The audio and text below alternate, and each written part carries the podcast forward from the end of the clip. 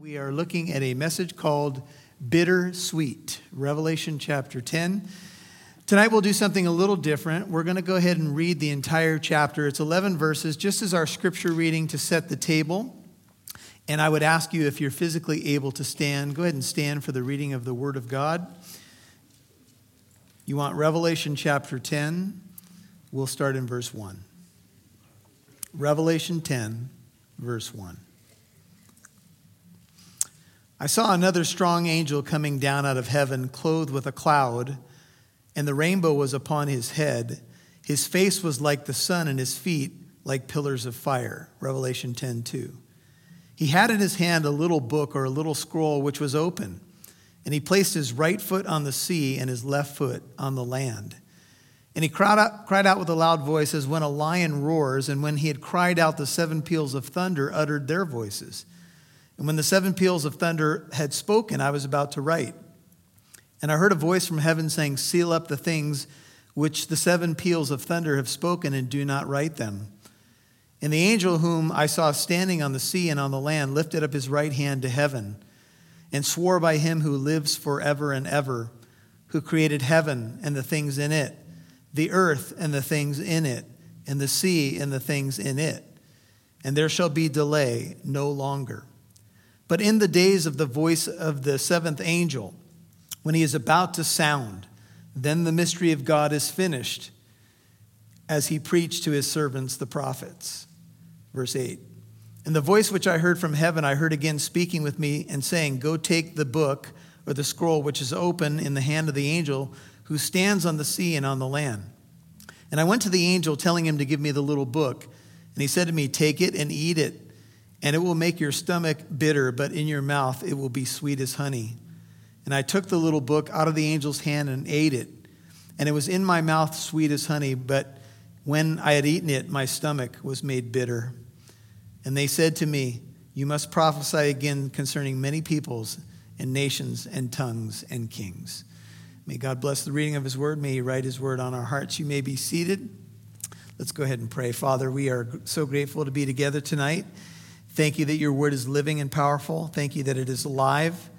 Thank you that it is profitable for every area of our life. Thank you that the promises of, of God are yes and amen. Thank you that they are precious and magnificent promises.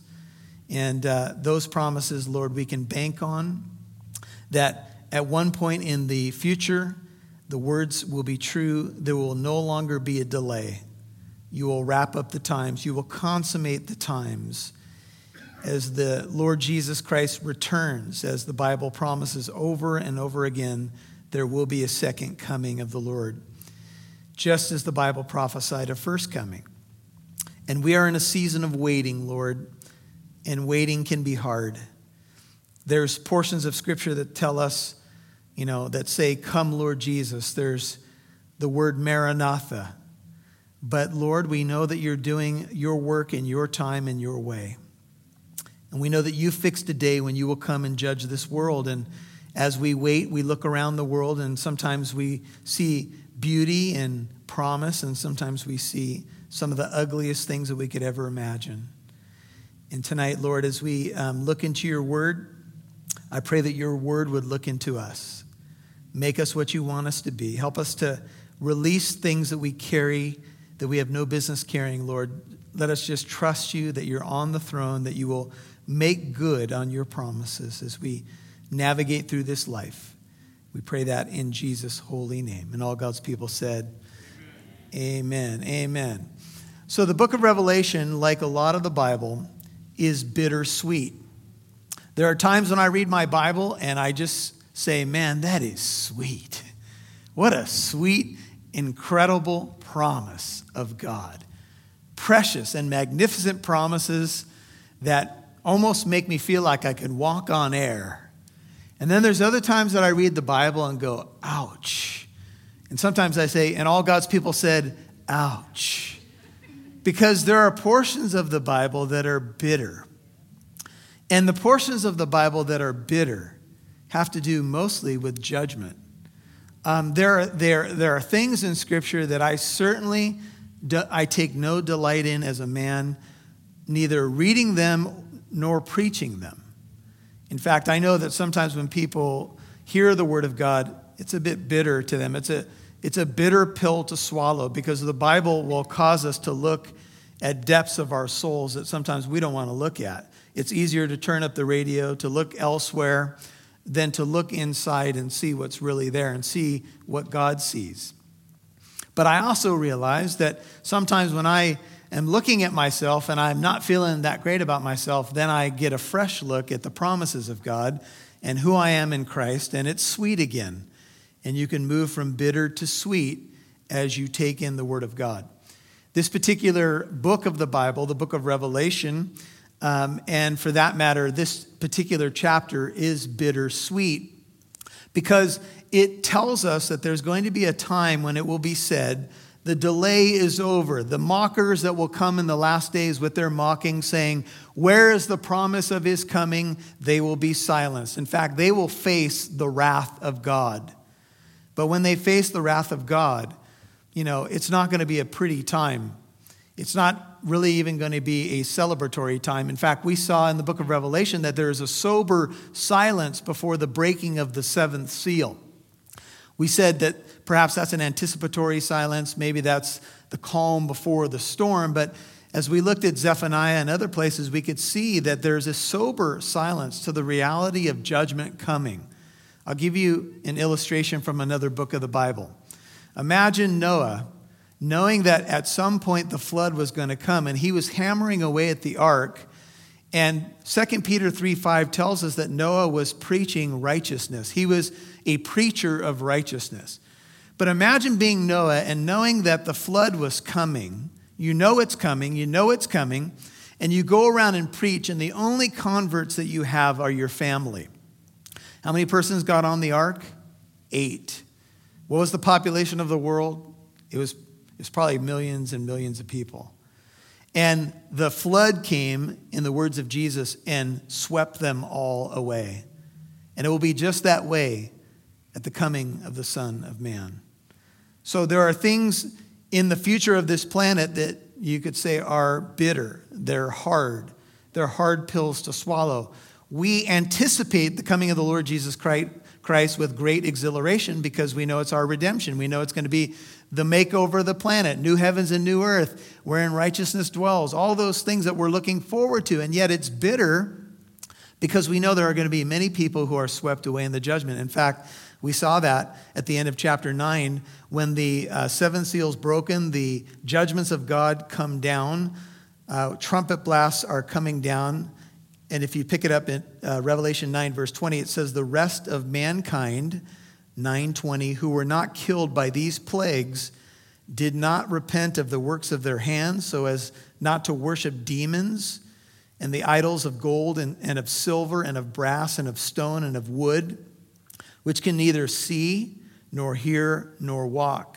And they did not repent of their murders nor of their sorceries nor of their immorality nor of their thefts. As the judgment of God comes, you know, maybe you would expect to see that people were repenting, but much like Pharaoh, when the plagues were coming down on Egypt, Pharaoh's heart grew harder, and people who face the day of the Lord judgment will become more bitter and more hard towards God. And from what I can see at the breaking of the seventh seal, you don't have anybody who repents once the day of the Lord commences. Once the judgment of God falls, and I'm not talking about tribulation, I'm talking about judgment. Once the wrath of God comes, you see no people repenting at this point.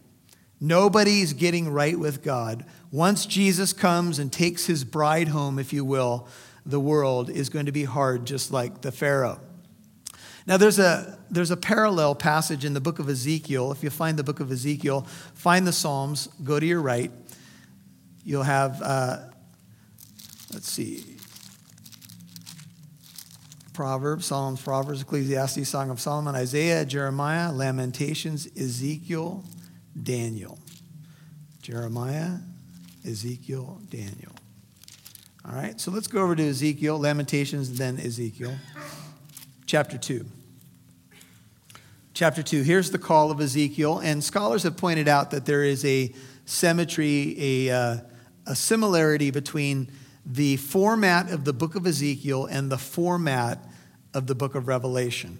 For example, seeing the glory of God in chapter 1 and getting a commission from God and then the judgment of God and so forth. So here's how it reads this is Ezekiel 2, verse 3.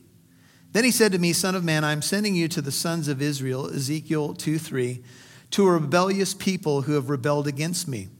They and their fathers have transgressed against me to this very day. And I'm sending you to them who are stubborn and obstinate children. You shall say to them, Thus says the Lord God. Ask for them, whether they listen or not, for they are a rebellious house, they will know that a prophet has been among them. And you, Son of Man, neither fear them nor fear their words. Though thistles and thorns are with you, and you sit on scorpions, neither fear their words nor be dismayed at their presence, for they are a rebellious house. Verse 7. But you shall speak my words to them, whether they listen or not, for they are rebellious. Now, you, Son of Man, listen to what I am speaking to you. Do not be rebellious like that rebellious house. Open your mouth and eat what I am giving you. Then I looked, behold, a hand was extended to me, and lo, a scroll was in it. When he spread it out before me, it was written on the front and back, and written on it were lamentations, mourning, and woe. Move into chapter 3, verse 1. Then he said to me, Son of man, eat what you find, eat this scroll, and go and speak to the house of Israel. So I opened my mouth, and he fed me this scroll. And he said to me, Son of man, feed your stomach and fill your body with this scroll which I am giving you. Then I ate it, and it was sweet as honey in my mouth. And then he said to me, Son of man, go to the house of Israel and speak with my words to them. For you are not being sent to a people of unintelligible speech or difficult language, but to the house of Israel. Nor to many peoples of intelligible speech or difficult language, whose words you cannot understand. Dave, if you could turn me down just a smidgen, that'd be great. But I've sent you to them who should listen to you. Yet the house of Israel will not be willing to listen to you, since they are not willing to listen to me. Surely the whole house of Israel is stubborn and obstinate. Behold, I have made your face as hard as their faces, your forehead as hard as their foreheads. Like emery, harder than flint, I have made your forehead. Do not be afraid of them or be dismayed before them, though they are a rebellious house. Moreover, he said to me, Son of man, take into your heart all my words which I shall speak to you, and listen closely. Go to the exiles, to the sons of your people, and speak to them and tell them whether they listen or not. Thus says the Lord God. So I speak to some audiences, and if I can tell that they're not listening, I just try to contort my face up here a little bit. Give them, you know, make your face as hard as flint. I don't even know how, how do you do that? How do you make your face as hard as flint? But you know, there's, there's been some times when I've been preaching, for example, at a memorial service, and I've gone out to some locations all alone. I'm the preacher. It's a weird feeling sometimes to be the preacher. Sometimes you're standing off by yourself and nobody wants to look at you, and it's, it's this weird thing. And then you preach the Word of God, and uh, you never know kind of what you're going to get because, you know, you start naming the name of Jesus and you talk about sin and death and that people need to repent of their sin. If you're going to preach the gospel, you got to be, you got to expect all kinds of faces. Now, usually you can tell the Christians in there, because the, the Christians are usually like nodding their head, yeah, yeah, come on. Sometimes you even hear a little, amen, come on, preach it. And then there's the other people who are doing what we call the bulletin shuffle. The bulletin shuffle is they hold a piece of paper and they just keep kind of crossing their legs and they don't want to make eye contact with you. It's, it's quite an interesting perspective from up here, I have to tell you. It's never a position actually I thought I would be in, but here I am, right? And the Lord gives a specific commission to those who preach His word, and here's what it is You preach my word. Whether they listen or not is not the deal. The deal is you be faithful. In the book of Jeremiah, Jeremiah said, I ate the Lord's words. And he uses similar language. They were, they were sweet, but he even says later in Jeremiah 20, I think it's verse 9, he says, Man, there were times that I tried to hold the word of God in and it became like a fire in my bones and I had to let it out. But there were times when the weeping prophet didn't want to preach what God gave him because it was hard. It was hard to go to his own people, the people of Israel, and tell them hard truth about what they were doing wrong and what God expected of them and coming judgment. And in much the same way, that's what's happening in the book of Revelation now. John is sharing what we would call bittersweet truth. Sweet to us as Christians because we want the Lord to come. We want heaven. We want righteousness to dwell. We want new heavens and a new earth. We want resurrection bodies. But for the world and those who do not receive Jesus Christ, it's going to be a bitter, bitter time. The next book to your right is the book of Daniel. Go to Daniel chapter 12 you're going to see some similarities uh, between the book of Revelation in chapter 10 and Daniel chapter 12. So we're going to go there as we're close there in location, uh, and we're going to see some parallels to what happens in Revelation 10. So this is Daniel 12. Let's pick it up at verse 1. Now, at that time, Michael, the great prince who stands guard over the sons of your people, will arise. Daniel 12, 1. There will be a time of distress such as has never occurred since there was a nation until that time. And at that time, your people, everyone who's found written in the book, will be rescued. And many of those who sleep in the dust of the ground will awake, these to everlasting life, but the others to disgrace and everlasting contempt. Now, if we're dealing with the resurrection in Daniel 12, 2, we know that the dead in Christ will rise first. Then we who are alive and remain will be caught up. So we're dealing with an end time scenario in the book of Daniel. Those who have insight will shine brightly like the brightness of the expanse of heaven. Those who lead the many to righteousness like the stars forever and ever. If you truly want to shine, lead people to Christ. Your mission on this planet is to lead people to Christ. That is what a wise person does. You lead many to righteousness, and you will shine like the stars forever and ever. Now, Daniel is addressed, but as for you, Daniel, he's the author of our book, conceal these words and seal up the book until the end of time. If you have the ESV, NIV, New King James, it says the time of the end. The New American Standard says until the end of time. Many will go back and forth, and knowledge will increase. Now, many who have looked at Bible prophecy and looked at Daniel 12:4 have made the suggestion that knowledge increasing and uh, people going back and forth could speak of modern travel, planes, trains, and automobiles, which have really been birthed in the last about 100 years, right? We have people going everywhere rather quickly and sometimes rather slowly, depending on what freeway you regularly drive. And people go back and forth, to and fro. Sometimes you wonder if people even know where they go and why they're going there. But anyway, this is what we do we go back and forth. We live in a technology age where everything is moving at fast paces. You know, we get information quickly, we get food quickly, we move quickly in vehicles. And, and so people have looked at this and said, one of the signs of the end times will be people moving rapidly on planes, trains, and automobiles and so forth. But I don't think that that's the context here. Many going back and forth and knowledge increasing in context probably has to do with knowledge of the last days. I would say to you that knowledge of prophecy is probably the context. And though there have been many incredible scholars over the years, uh, those in our generation, for example, have saw the return of Israel to the land. Many scholars before 1948 were trying to find other explanations for last days scenarios because Israel, it looked like Israel would never return to the land. And of course, they were gone from the land for some 1900 years. But in our own generation, in, in some of our own lifetimes, they have returned to the land. And so it seems that the book of Daniel is talking about going back and forth on the pages of Scripture and increasing knowledge in terms of prophetic things. I'll leave that to you to study a little bit more, but I think that's it's safe to say that that's the context. Verse 5. Then I, Daniel, looked, and behold, two others, their angels, were standing, one on this bank of the river, that's the Tigris, and the other on that bank of the river, each on opposite shores of the river. And one said to the man dressed in linen, who was above the waters of the river. He's a third person uh, above the waters. How long will it be until the end of these wonders? Well, that's the question, right? How long?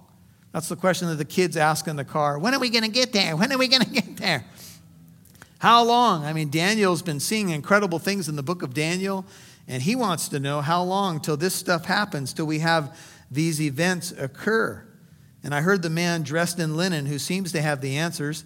Many believe that he is Jesus Christ, the two angels, almost reminiscent of the mercy seat or, the Ark of the Covenant, where the Lord dwells above the mercy seat, and you have the angel's wings t- touching on the Ark of the Covenant. I'll leave that to you to consider. I heard the man dressed in linen who was above the waters of the river as he raised his right hand and his left hand toward heaven and swore by him who lives forever and ever. Just put in your margin there, Revelation 10 6.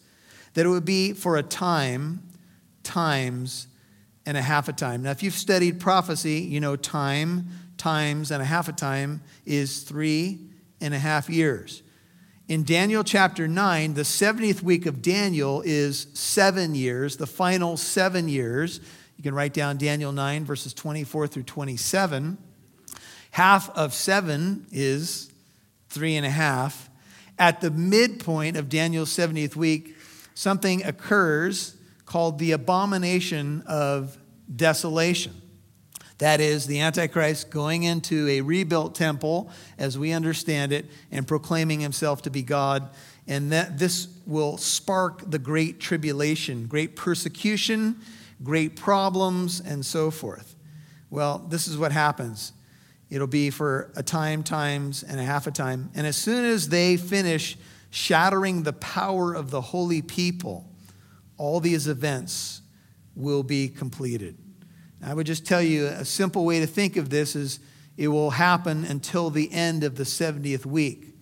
Jesus said that those times will be amputated, cut short for the sake of the elect.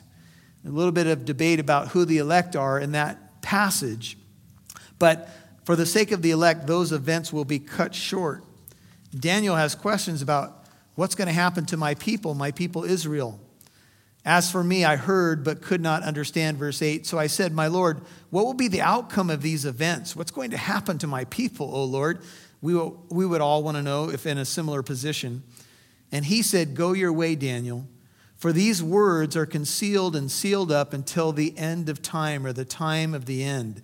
One writer said they're locked up in the vault of God's omnipotence, or you could say in God's sovereignty. Daniel's told, Go your way. This doesn't have to do with your lifetime, so you're going to seal this up. This has to do with the end of time, or the time of the end. Another way to say it is the end of the age. In Matthew 24, verse 3, the apostle said, When will these things be? What will be the sign of your coming and the end of the age? Daniel's uh, 12th chapter here has to do with the end of the age, the end of this time period, if you will. And Daniel's told, Go your way. These events don't have to do with you, they're for a future period, so conceal them up. So Daniel's told to go his way. In Proverbs 22 6, we are told, Train up a child in the way that he should go, and when he's old, he will not what? Depart from it. That Bible verse does not mean that it's a cookie cutter process for every child.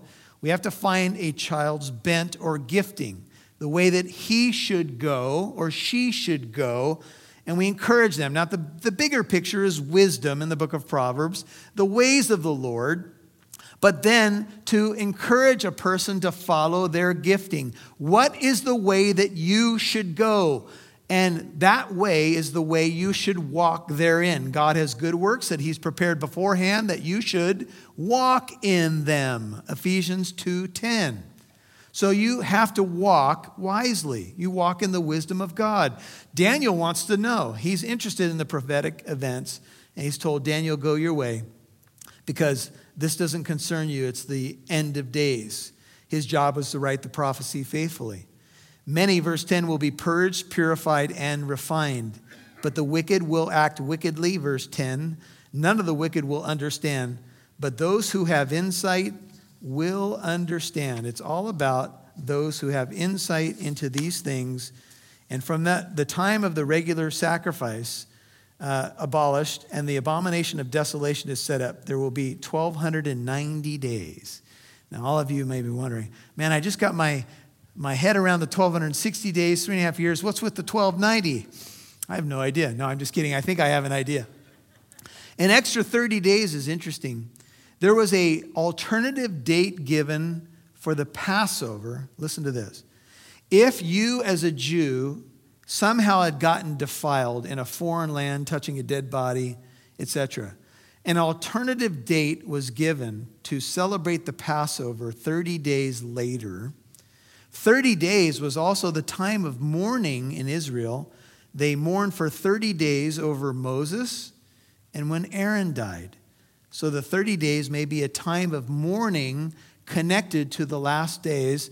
And when you take the end of the chapter, which just go ahead and read it, how blessed is he who keeps waiting and attains to the 13 and 1335 days. When we, we go through the book of Daniel, I'll tell you that I believe that that could point to Hanukkah. And I think what's going to have to happen in these end times is that when the abomination of desolation takes place and the temple is defiled, there's going to have to be a second Hanukkah. There's going to have to be a cleansing of the temple.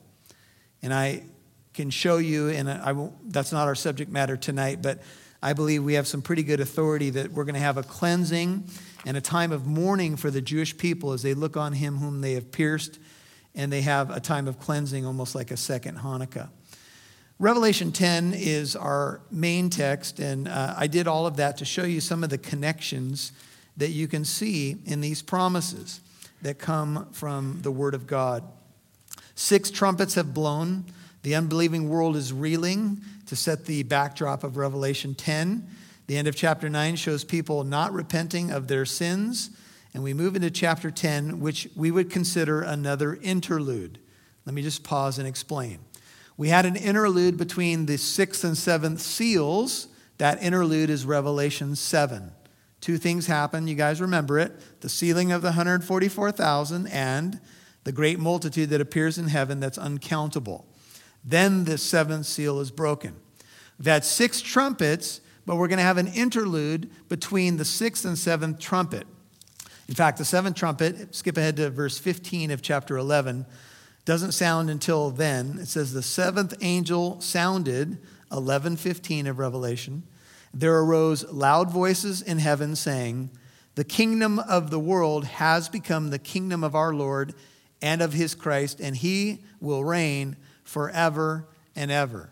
So there is an interlude between the sixth and seventh trumpets. And the question is, what's the purpose of the interlude and what's going on? Let's take a look and see if we can understand the context. So I saw another strong angel, Revelation 10:1. Uh, this could be a mighty angel. The word for angel is angelon. It means, in a basic sense, a messenger. We do know that in the Old Testament, Jesus is called the angel of the Lord. So, in a basic sense, angel means messenger. Um, we have the city of Los Angeles. We know it as the city of angels. Well, Los Angeles comes from angelos, it's the word for angel. And so somebody who was here recently told me about that backstory. I don't remember who it was, but anyway, of how the city was named. I think it had something to do with the view of LA way back in the day that it seemed angelic. Anyway, uh, I'm trying to remember who shared that with me. But there's another strong angel, Angelon. He's coming down out of heaven and he's clothed or robed with a cloud and the rainbow was upon his head, and his face was like the sun, and his feet like pillars of fire. And I'll tell you this uh, scholars are divided on who this is.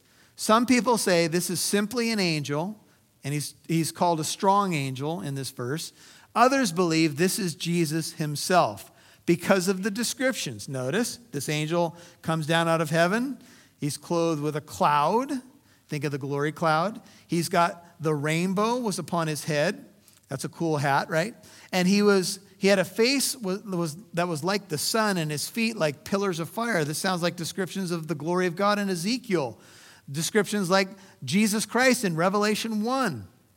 But there's other evidences here that it might not be Jesus. And you know what? In the end, it doesn't really matter to the main message. but it's an intriguing thing.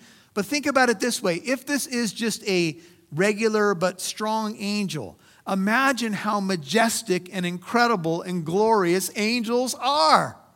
That's why when people meet angels in the Bible, they hit the deck. And angels have to say, Don't be afraid. It's cool, man. And you, you say, Well, do you have any Ray-Bans around or sunglasses? Because you're real shiny. I mean, come on, man. Right? I don't meet people like you every day with, you know, hats like rainbows and feet like glowing metal and that kind of thing. That's not what I see. My friends are pretty dim, I have to admit. No, just. So, this is an impressive being coming down out of heaven. And John, when he sees him, he says, Man, the, the angel, he's clothed with a cloud. He's got a rainbow. He's got a face like the sun. He's got feet like pillars of fire. Glorious, incredible prophecy. Write down Deuteronomy 32, 39 through 43. Here's what it says See now that I, I am He, and there is no God besides me. It is I who put to death and give life. I have wounded, and it is I who heal, and there is no one who can deliver from my hand. Indeed, I lift up my hand to heaven and say, As I live forever, if I sharpen my flashing sword, my hand takes hold on justice. I will render vengeance on my adversaries. I will repay those who hate me. That's Deuteronomy 32, 39 through 41. The Lord lifts up his hand to heaven. The Lord is depicted as doing this. So it makes you wonder is it the Lord Jesus? Is it an angel? Well, John calls him a mighty angel, and he's got this, uh, he's robed with a cloud.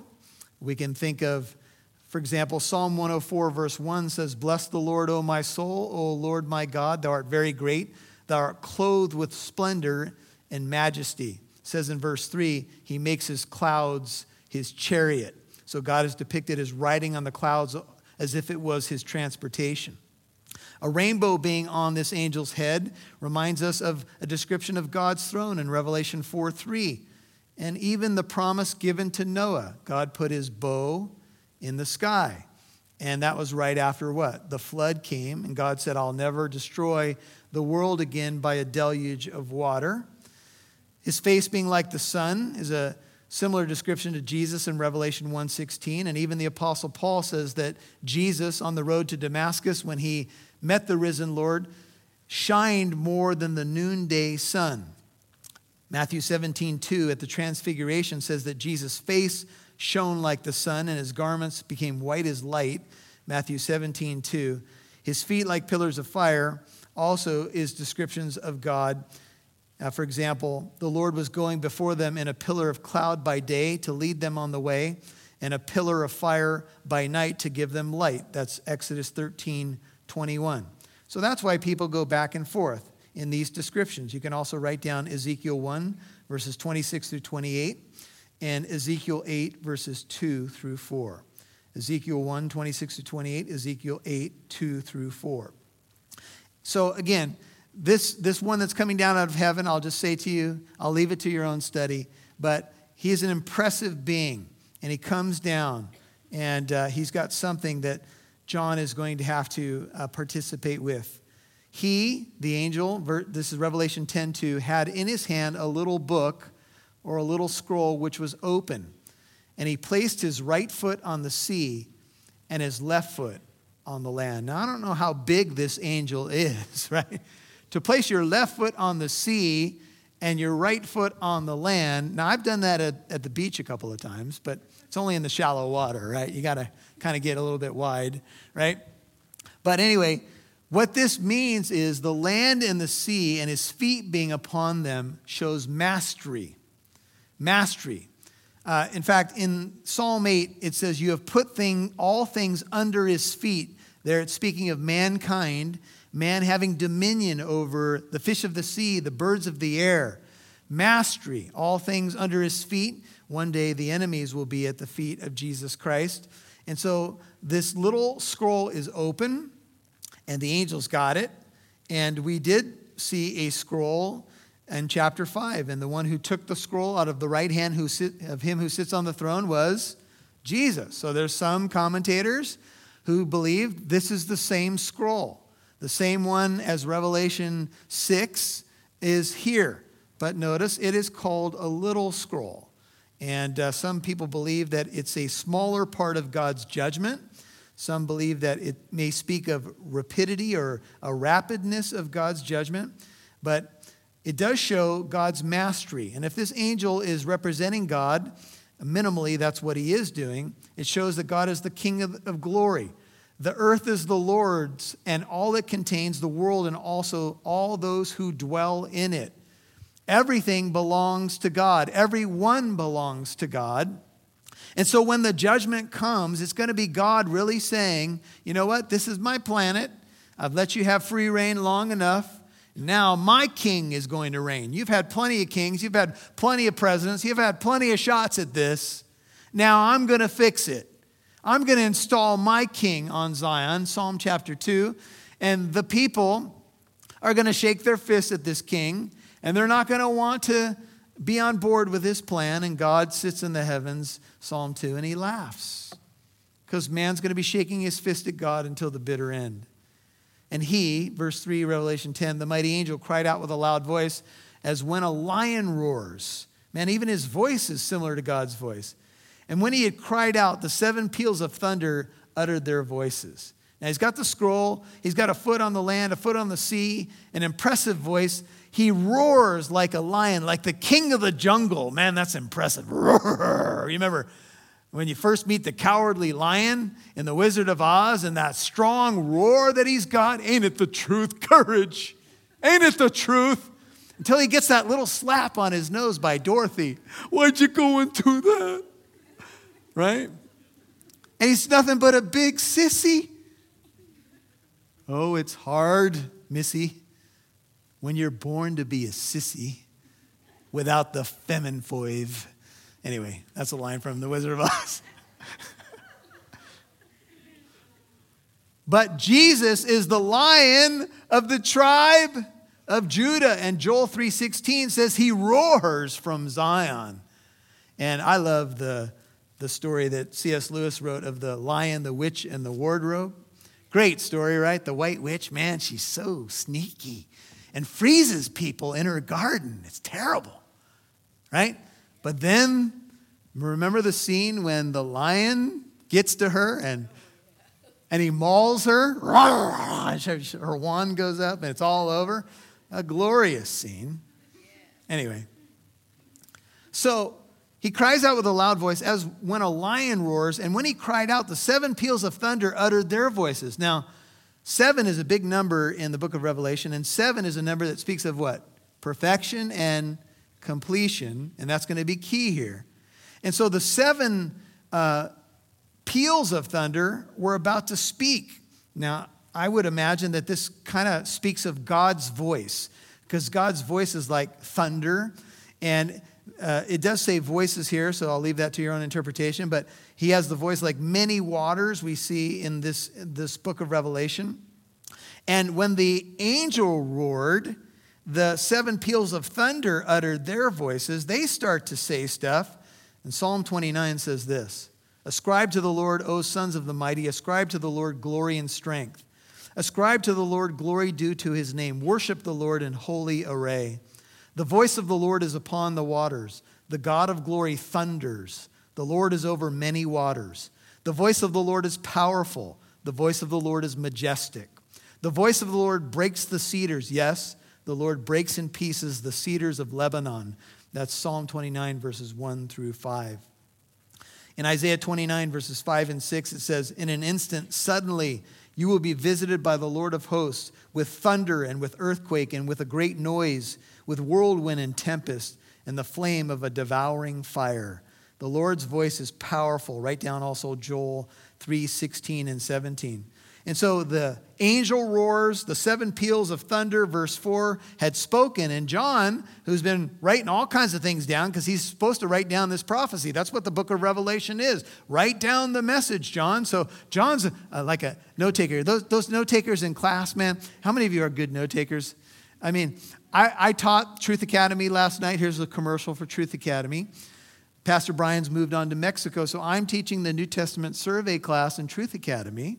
So, uh, just so you know, you can come and sit in and get an idea of what that class is all about. I will say publicly that there's an online option, and Pastor John has chosen that option this particular quarter. The moment I started teaching, Pastor John went to an online option.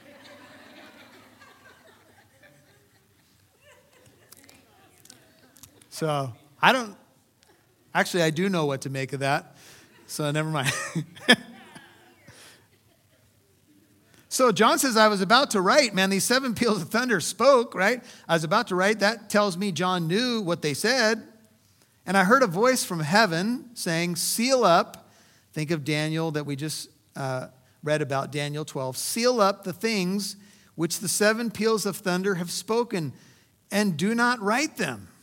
So John was just about to write, and he said, Whoa, don't write this down. Now, everybody flip over to Revelation 22 for a second. Revelation 22, verse 10. Revelation 22, 10 says, He said to me, Do not seal up the words of the prophecy of this book, for the time is near. The whole of the book of Revelation is not to be sealed up. So I take it as the 22 chapters of Revelation. But this portion, this smaller portion, associated with this little scroll, if you will, is to be sealed up. Now, the question is why? What did these seven peals of thunder say? What was the message that was being articulated that John was about to write, and then he's told not to write? Inquiring minds want to know. I want to know, but I don't know. because where the Bible is silent, we must be silent. But I'll tell you, uh, uh, I'll call it an educated speculation. Maybe this is God's voice from heaven during the day of the Lord speaking to mankind, uh, roaring from Zion, which we do have evidence from other scriptures that he does this, and that people are fearful of not only his presence, but we could add his voice. I don't know for sure, but the context seems to be that maybe this is God's judgment, his words to the world, um, his voice to the world. I don't know, but I'll let you consider that. And the angel whom I saw standing, Revelation 10:5, on the sea and on the land, lifted up his right hand to heaven. I mentioned to you that you can see that also in Deuteronomy 32, verse 40 and it's the Lord speaking. So when this happens, the angel whom I saw standing on the sea, on the land, lifted up his right hand to heaven. Now, let me ask you, what do you think's going on there? Why at this moment does this angel or this messenger lift up his hand to heaven? What do you think he's doing? Here's what I think I think he's making a vow. I think there's a promise being shown here. I think there's, there's some sort of vow that's being taken. I think this is God, you are going to be true to your word. This will come to pass. God will make good on his promises. Do you believe that tonight? Do you believe the promises in Christ are yes and amen? Do you believe that you're going to rise? Do you believe that God is on the throne? Do you believe that Jesus is coming again? Well, I think that's what's going on. I think this angel swears, and this is verse 6, which confirms it and swore by him who lives forever and ever. There's an oath. To take such a vow, says one writer, is to affirm before God that one is going to speak the truth. That vow is indicated that what the angel was about to say was of the utmost importance and truthfulness. And so he swore by him who lives forever and ever, who created heaven, the things in it, the earth and the things in it, the sea and the things in it. I was thinking of those uh, programs that show you the aquatic life, you know, under the sea that you never get a chance to see. The incredible colors and variety and creative majesty under the sea. I tried it. Anyway, it's incredible, isn't it? It's phenomenal. You see those fish and they, they do that kind of funny schools of fish and I mean, whales and weird looking things that bottom feeders and top feeders and in betweeners. it's incredible. The colors. God made everything in heaven, that's all the angels. He made everything on earth, all the people, all the animals. He made everything in the sea. He's the creator, the things in it. And here's the word, here's the promise. This is probably the core of it that there shall be delay no longer. Do you remember in Revelation 6, I think it's verse 9, the martyr said, How long, O Lord, holy and true, until you avenge our blood? The church has been praying for 2,000 years, Thy kingdom come, Thy will be done. We've been saying, Maranatha, come, Lord Jesus. Many have prayed for the second coming of Christ. That will be even more intensified in a time of great tribulation, don't you think? When people will be saying, Rescue us, Lord. They've spilled enough blood, they've done wrong. And this angel, with an oath between him and heaven, to the eternal God, verse 6, says there's going to be no more delay. The time is now. There's going to be a time when we won't be talking about the future anymore. There's going to be a time in the millennial reign of Christ when we'll talk about perhaps the past, if we'll go there. But everything to us in this book, as we look at the future second coming of Christ, has been future. Second coming, come Lord Jesus. When is going to happen? When are we going to have new heavens and a new earth? When are the wolf and the lamb going to lie together? When is the lion going to eat the straw? When is the kid going to play by the viper's hole? When is there going to be no more death and no more mourning and no more crying and no more sorrow and no more pain? I'll tell you what, I'm tired of seeing death. I'm tired of it. I'm tired of seeing the stuff that sin has done to this planet. I want to embrace a time when the delay will be no more. And the oath by him who lives forever and ever is there will be a time when we can say, It is now. Look at the end of verse 6. There will be no more delays. Why does God delay? Because he doesn't want anybody to perish. So we live in between the times, right? Between the first and second advent of Christ. We live between the first coming of Jesus Christ when he paid for sin and rose from the dead, and the second coming when he's going to judge the world in righteousness and rescue his bride. We live between the times. But at least we live in the new covenant. at least we have the 66 books of the Bible. We have the Holy Spirit who sealed us for what? The day of redemption. We have a lot going for us and a lot to be grateful for.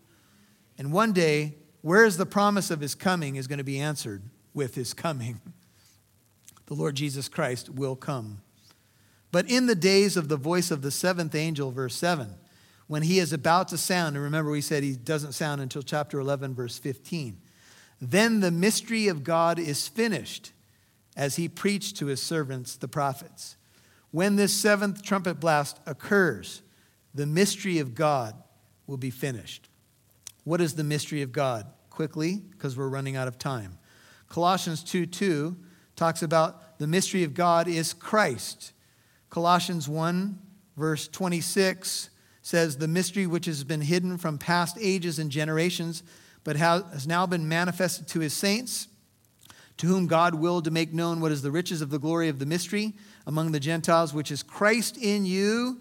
What? The hope of glory. In Ephesians 3, verses 3 through 7, we have the mystery of the church, Jew and Gentile, coming together in one body. That's a mystery. But there's one I want to show to you, and it's very relevant to this topic. It's found in Romans 11. Romans 11. So you got Matthew, Mark, Luke, John, Acts, Romans. Go over to Romans 11, look at verse 25.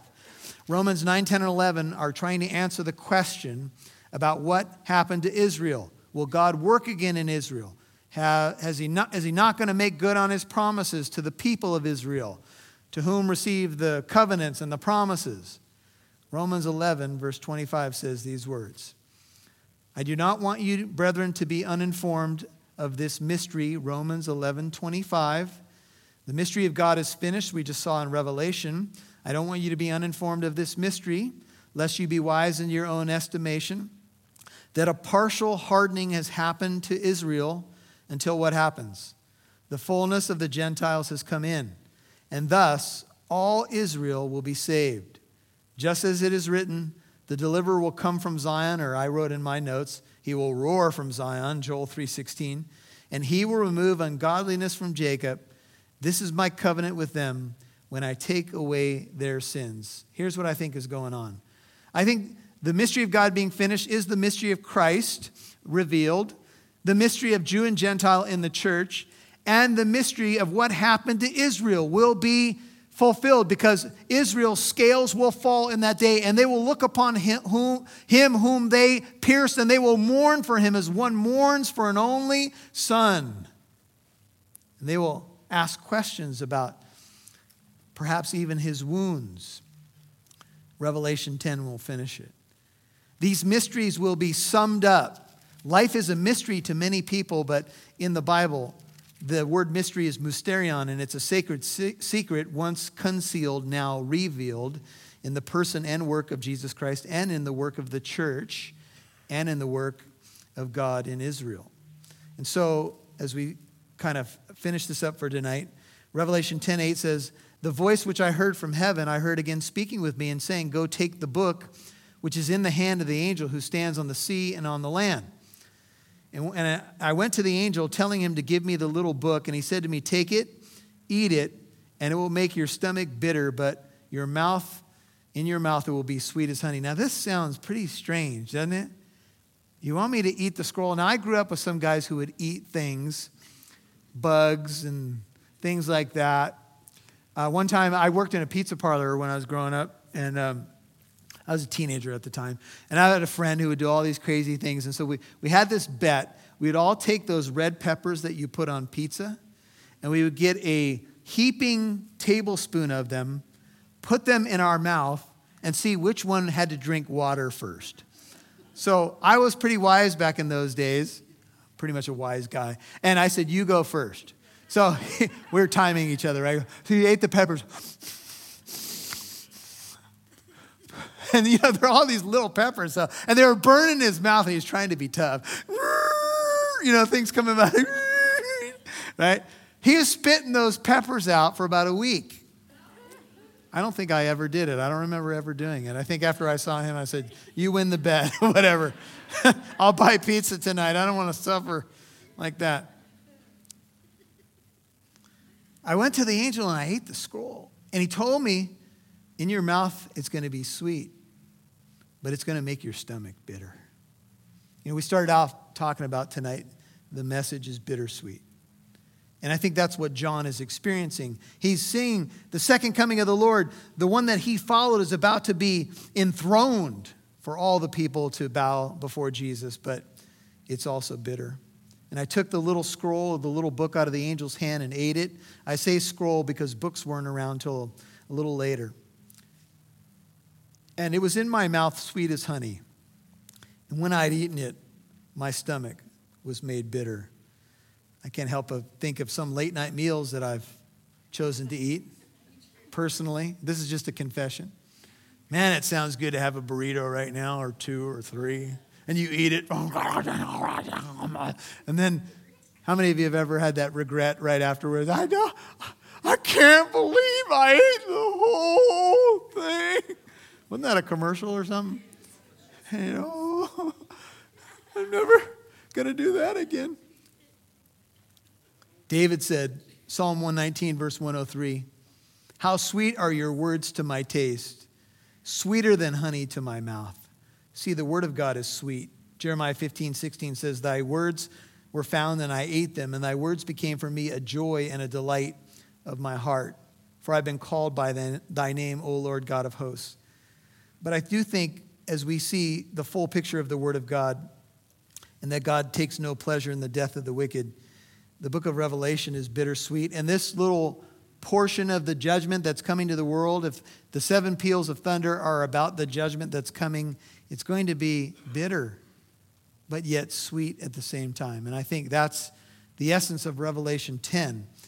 And that's the essence, I think, of the Christian life is when we preach a message, we want everybody to get saved, but not everybody's listening.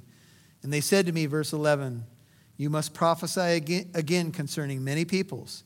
This is not just about Israel, concerning many peoples and nations and tongues and kings. Well, Father, we are grateful for this chapter, and we know that John will go on and he will talk about Mystery Babylon, and he will talk about many nations and tongues and kings He will give us imagery of nations and confederations of nations and those who oppose the King of Kings and the Lord of Lords. The book will unfold with a battle of Armageddon, and there's going to be a lot ahead for this book. We're going to have uh, two witnesses prophesying Saturn at, at Jerusalem. The world will celebrate their demise, and then they will rise in front of the whole world. There's a lot coming in the book. But right now we live between the times, between the first and second coming of the Lord. We have a, a window. Jesus, you said, occupy until I come. And so, Lord, we want to enjoy our lives because I believe you've, you've taught us to rest and enjoy life and, and love people around us and do all those things, but also to always keep in mind at the forefront of our hearts and minds is the kingdom of God, to preach the message of hope to preach, preach the message of truth and love and justice in a world that is longing for answers, Lord. A world that in many ways is lost, can be found. You told us the Son of Man has come to seek and to save that which was lost. And so we know that this is going to be the end of the age, but until that time comes, Lord, we can preach the everlasting gospel and we can preach the good news, which is sweet. And we pray that many will receive it. In fact, we want to pray right now with one heart, Lord, that there would be a revival in America. And that, uh, Lord, it would be the work of your Holy Spirit, not our ingenuity, not our uh, tactics or our programs. We need a move of your Holy Spirit, Lord. And so we're going to cry out for that, that you would move by your Spirit to do something in our time that we can only say, this is of God. And I pray that you would let it start with us. In Jesus' holy name I pray. Amen.